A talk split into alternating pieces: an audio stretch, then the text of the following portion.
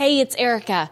I just wanted to let you know that you can now listen to Global News What Happened to ad free on Amazon Music, included with Prime.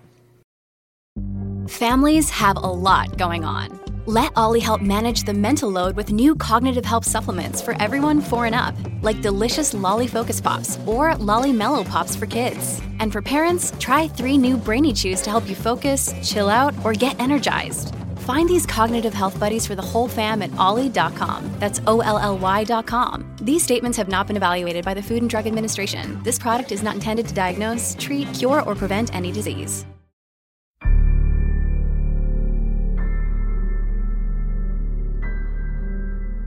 You've probably seen it in movies. After an emotional trial, loved ones gather outside the courthouse, relieved and ready to heal. But for some, the end of this lengthy process marks the start of another agonizing journey. And one Canadian woman understands this anguish better than most. She lost her son in what was likely one of the most high profile cases in Canadian history, where the killer was found not criminally responsible. Her son was beheaded by the passenger next to him while riding on a Greyhound bus. I'm journalist Erica Vella, and I've had a lot of requests to cover this case on What Happened To. And I will, but I'm going to do it with a little help from one of my colleagues at Global News. Nancy Hixt is a senior crime reporter based in Calgary, and she covered this case in an episode of her award winning podcast, Crime Beat, parts of which I'll share with you today. But I encourage you to find the link in the show notes and check out the full series on the Brentwood 5 massacre. In the excerpt of the episode I'm sharing with you today, you'll hear from Timothy McLean's mother, Carol De Delley, who is fighting to change the law in Canada so killers deemed to be not criminally responsible, or NCR, would have to continue treatment and monitoring indefinitely. I don't want to hear talk anymore. I've met all the politicians. I took this to the Senate of Canada. I presented to the House of Commons and to the Senate committee. It's not that they're not aware. I know that they're aware because I told them myself. Now it's up to everybody else to use their voice. And as the families of the Brentwood Five are concerned, the same thing that happened to Timothy McLean's killer will happen to the man who killed their five children.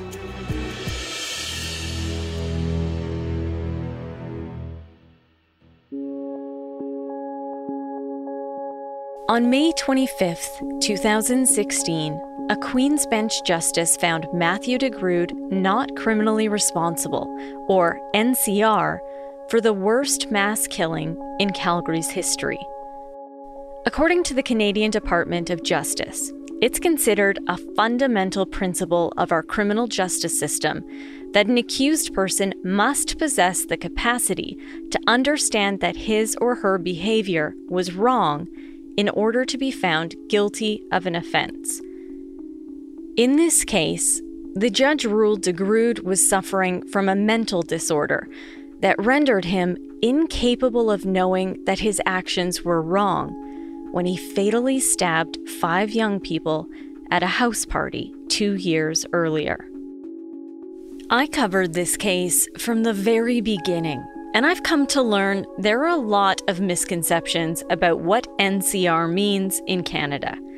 It's true, the finding meant DeGrood would not go to prison, and he would not have a criminal record.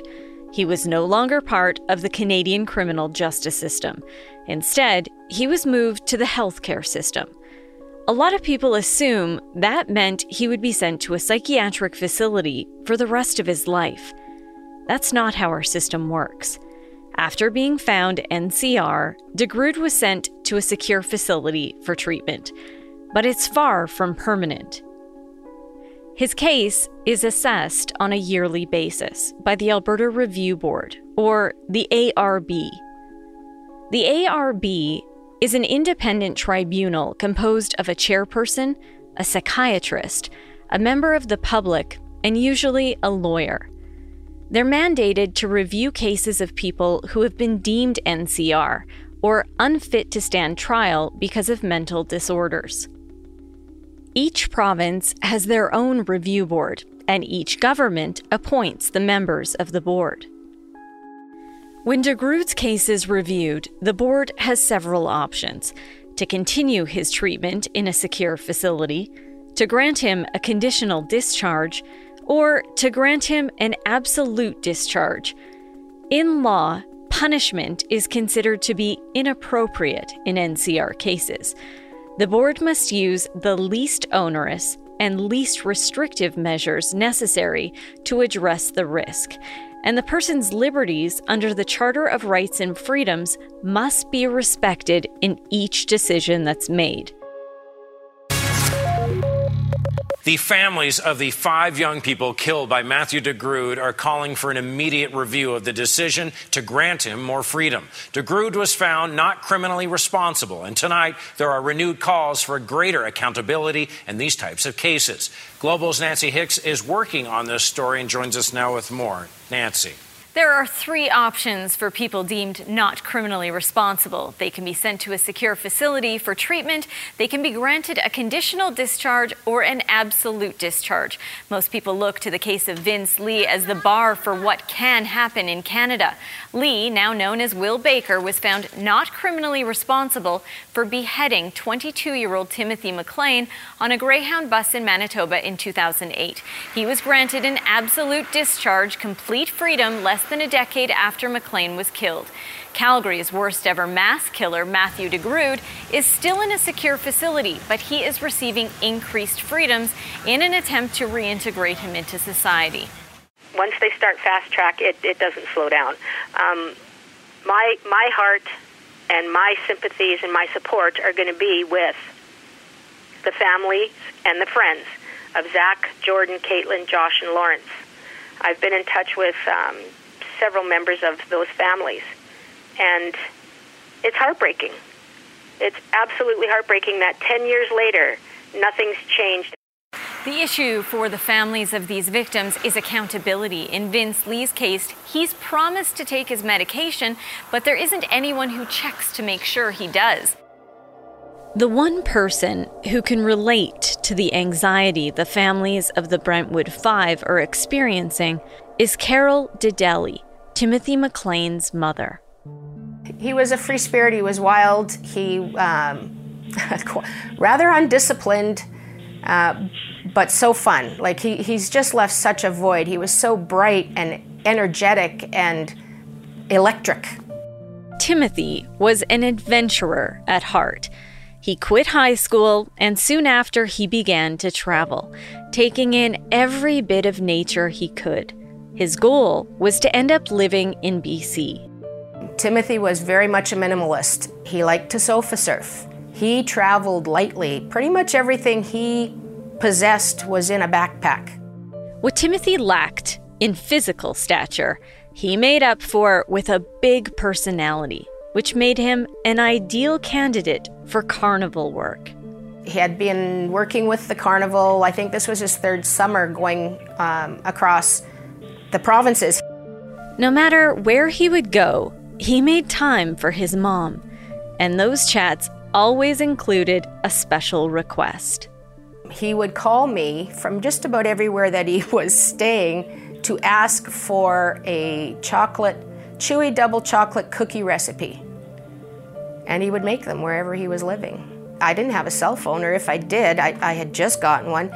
Now, I mean, I would take a picture of it and send it, but back then, no, I'd have to give it to him over the phone each and every time. But yeah, his friends still call and ask for that recipe. In fact, one did three days ago. In June of 2008, Timothy made sure he was back in Manitoba for his younger brother's graduation. After that, he headed back to work on the carnival circuit. And the last time I saw my son, He was crossing the street from the hotel when we left. One minute.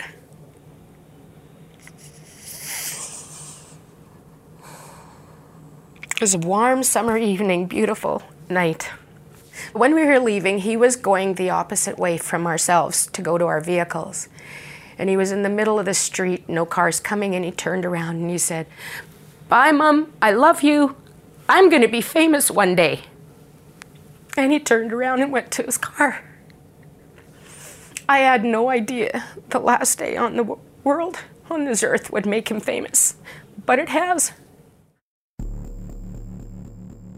By the end of July that same year, Timothy rode a Greyhound bus across the prairies with the goal of ending up back home in Winnipeg.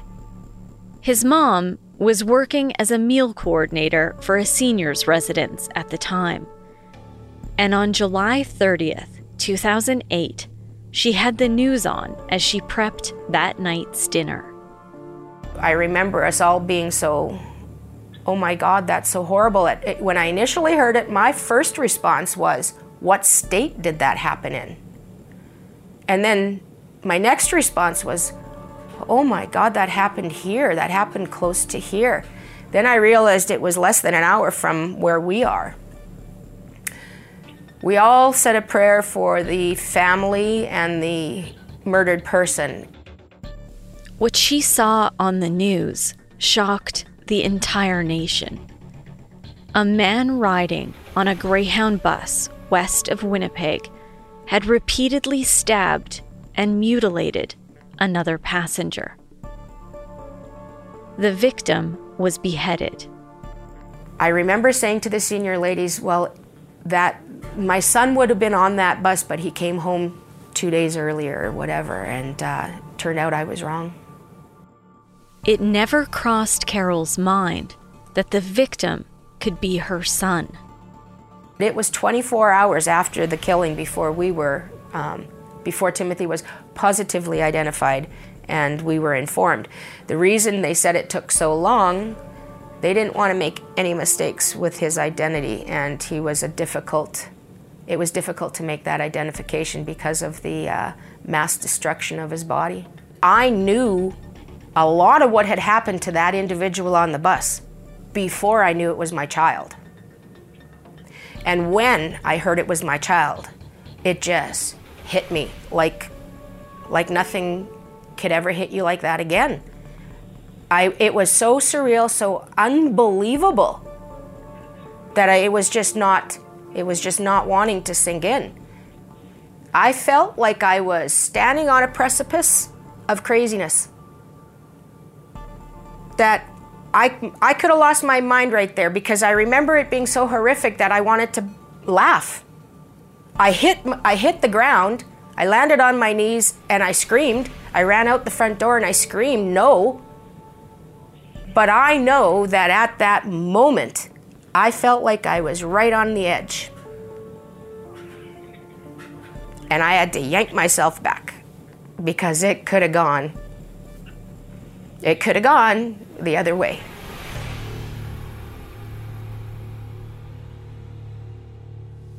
The bus was pulled over, and passengers were stretching their legs. Carol's son, Timothy McLean, smiled at a stranger and asked how he was doing. The stranger's name was Vince Li. When everyone got back on the bus, he sat at the front. Timothy returned to his seat at the back of the bus, put his earbuds in, closed his eyes, and rested his head against the window. Later, the stranger, Vince Li, took a seat next to Timothy.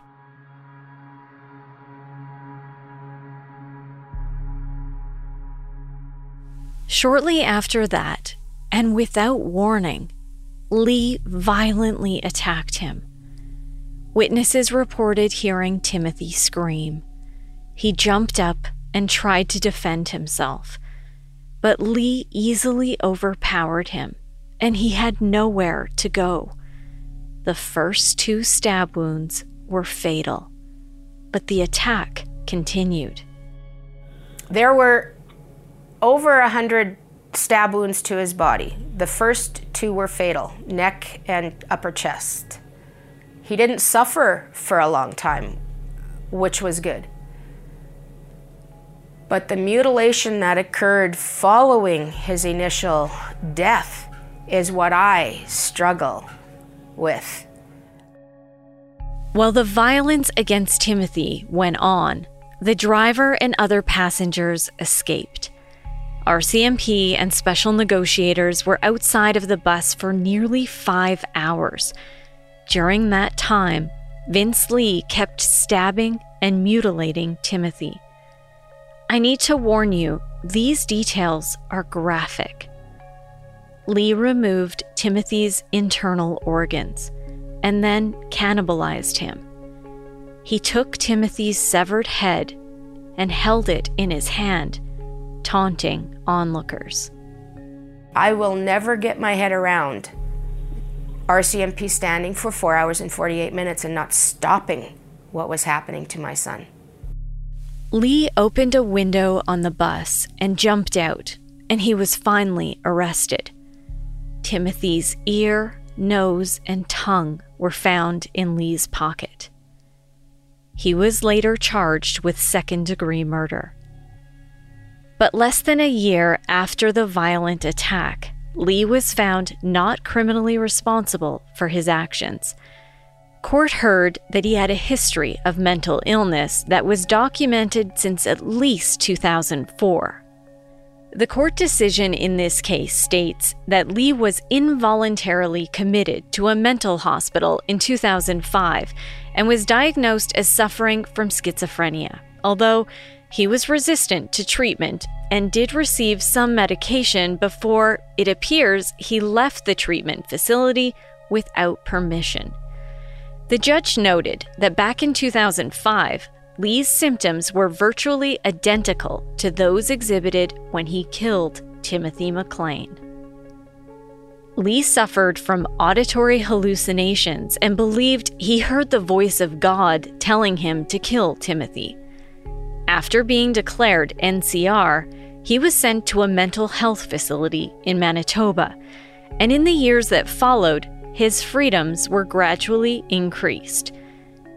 In 2016, less than eight years after he killed Timothy McLean, Vince Li changed his name to Will Baker. That same year, the review board allowed him to live on his own in a Winnipeg apartment while subject to conditions and nightly monitoring to make sure he took his medication. It was only a few months later, in February 2017, less than nine years after the brutal Greyhound slaying, Vince Li, aka Will Baker, was granted an absolute discharge. That ruling gave him complete freedom. Look, Bumble knows you're exhausted by dating. All the must not take yourself too seriously and 6 1 since that matters. And what do I even say other than hey? well, that's why they're introducing an all new Bumble with exciting features to make compatibility easier, starting the chat better, and dating safer. They've changed, so you don't have to. Download the new Bumble now.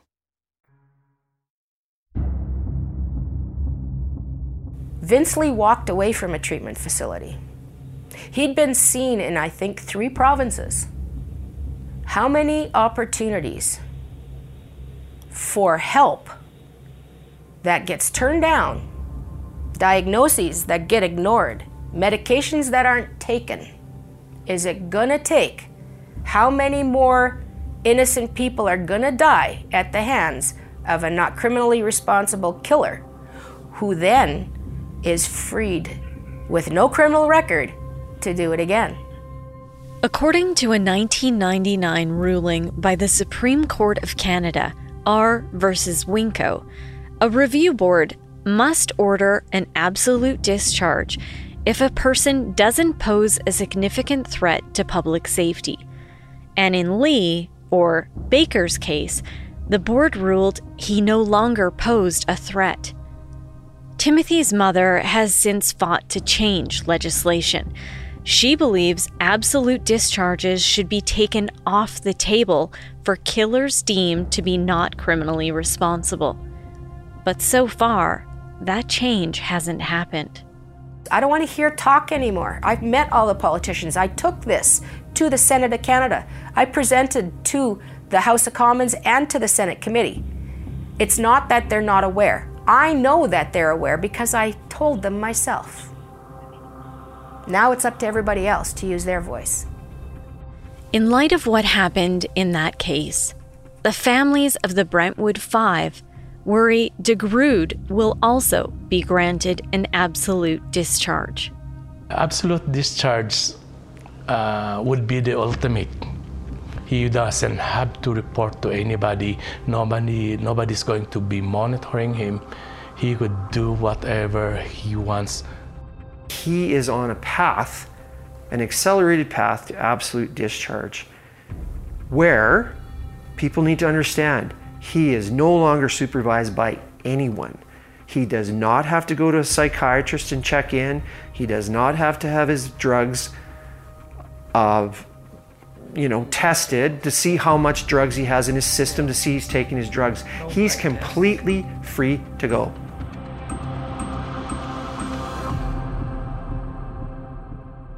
As I mentioned earlier in this episode, Matthew DeGrood has been described as a model patient, and that's why his freedoms have been increased at each review board hearing. And his defense lawyer, Allan Fay, maintains he'll always take his medication, whether he's in a facility or in the community. Let's be clear. My client has been completely medication compliant from the get go he wants to take his medication. He wants to remain well. He does not want to ever go back to where he was. And I think problem here is some people seem to think that that deep down he's just a, a psychotic killer and he's welcoming the opportunity to revert to that status and and and that's just that's ridiculous. I think, you know, the families have expressed concern that if he would be someone who wants to be compliant and always take his medication, then why not consent to a conditional discharge where you would be mandated, you would have to check in, and there would be checks and balances to make sure you would take your medication? Why not consent to that?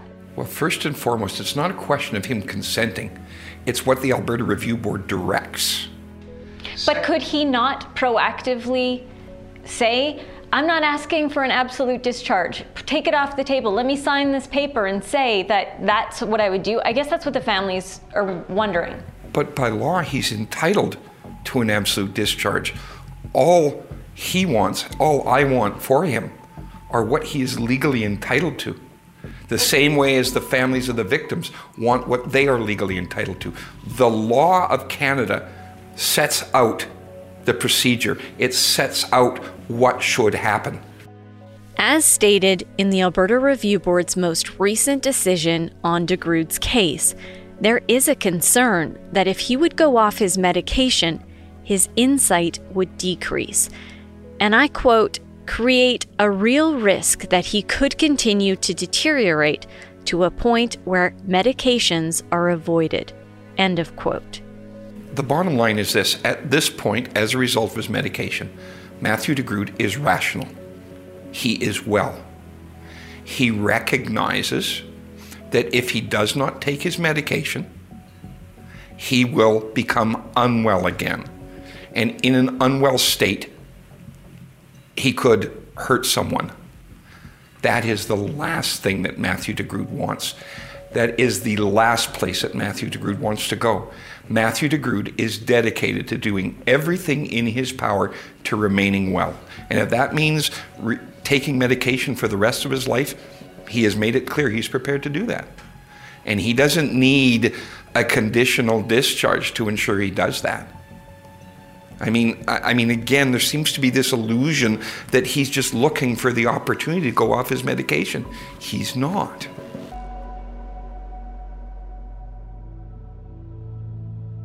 As it stands now, under current Canadian law, if the board deems Matthew DeGrood no longer poses a risk to the public, he must be granted a conditional or an absolute discharge.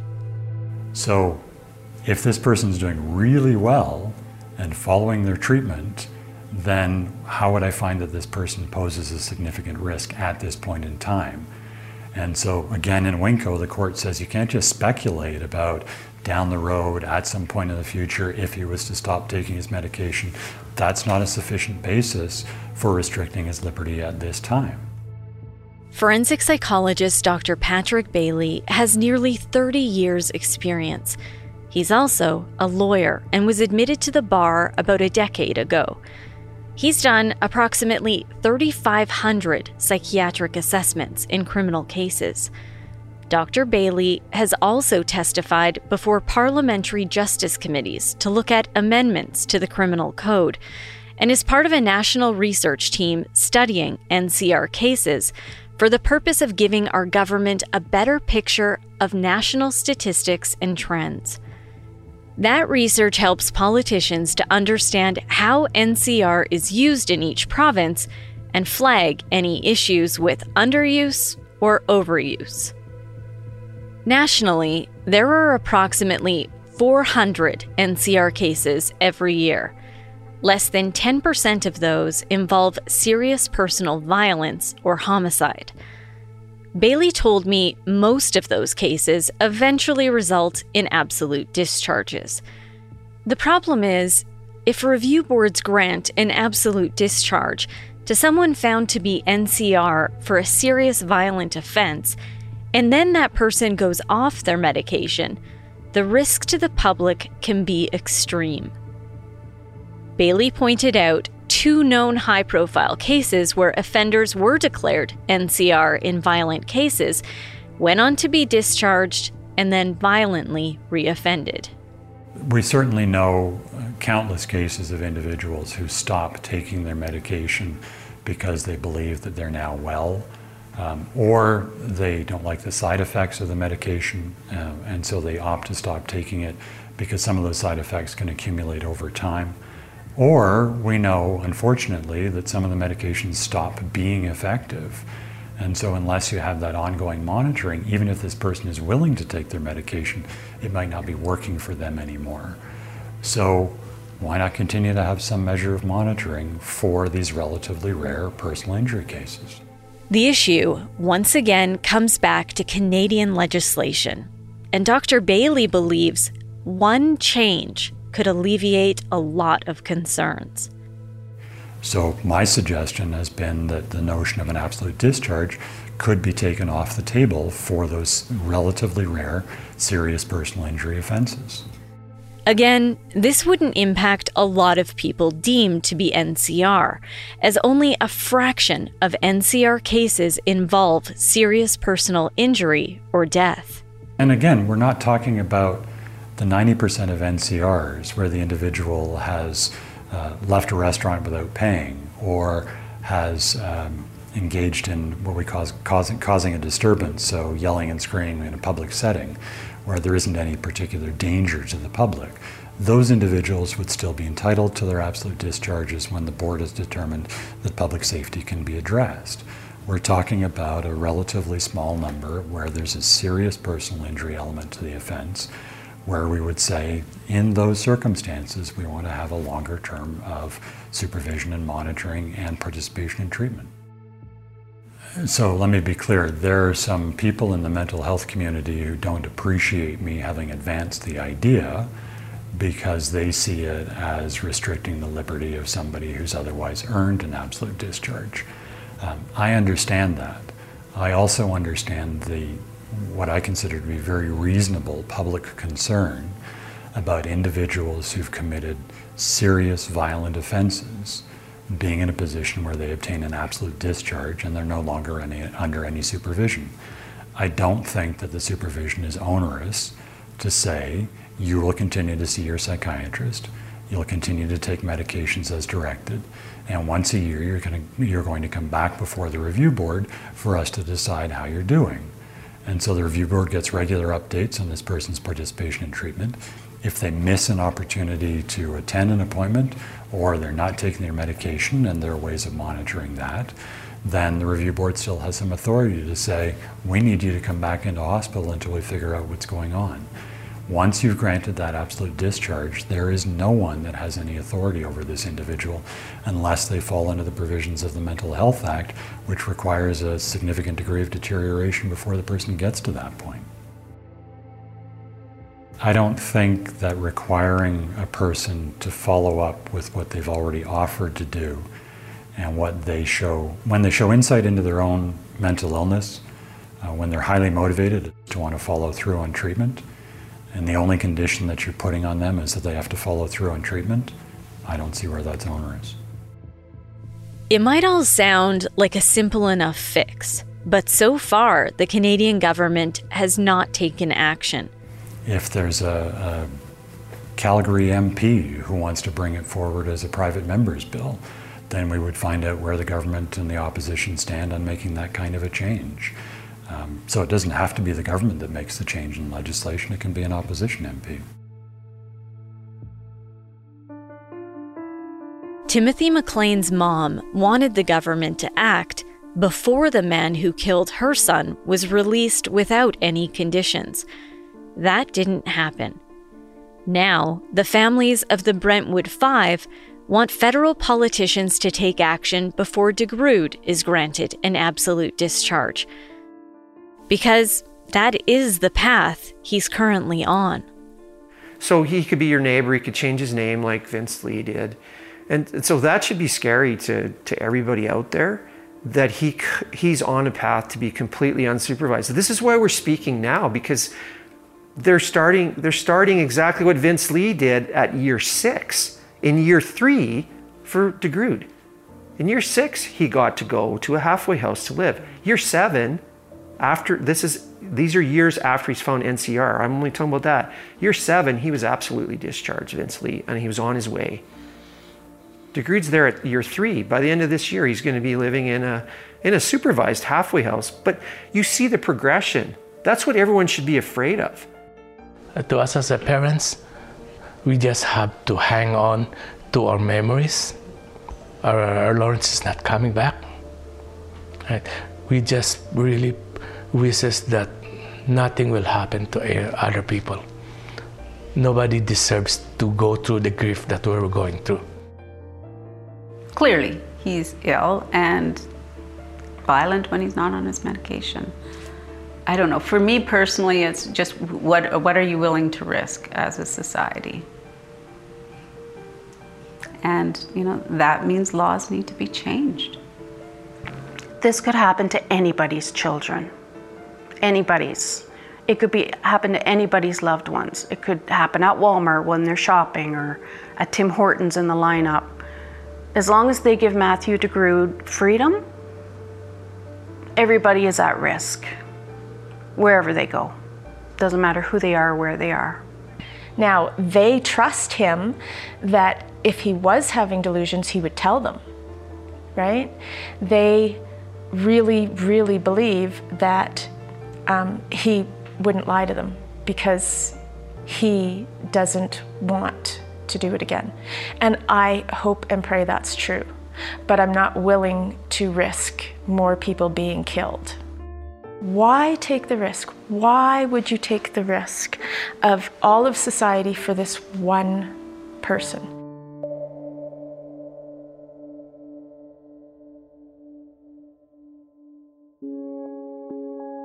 The families of the Brentwood Five are creating a special place where they'll be able to honor their kids and find solace. It's called the Quinterra Legacy Garden this project acknowledges the incredible support the families have received from the community. It will be a peaceful and vibrant outdoor space where visitors can reflect, heal, and remember. And it will be the first fully dedicated music garden and performance space in Calgary. The families want to reflect the qualities the Brentwood Five embodied, including hope, possibility, and creativity.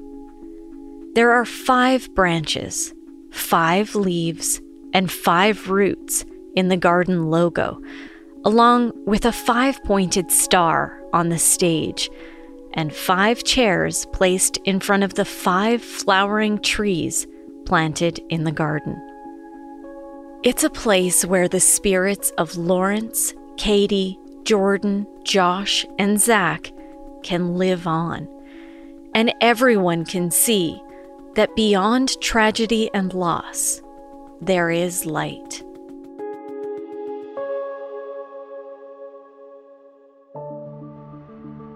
Thank you so much for listening to this special episode of What Happened To featuring Crime Beat.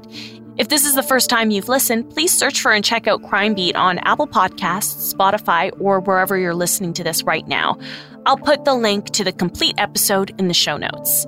Global News What Happened To is written and produced by me, Erica Vella, with producer Dila Velazquez.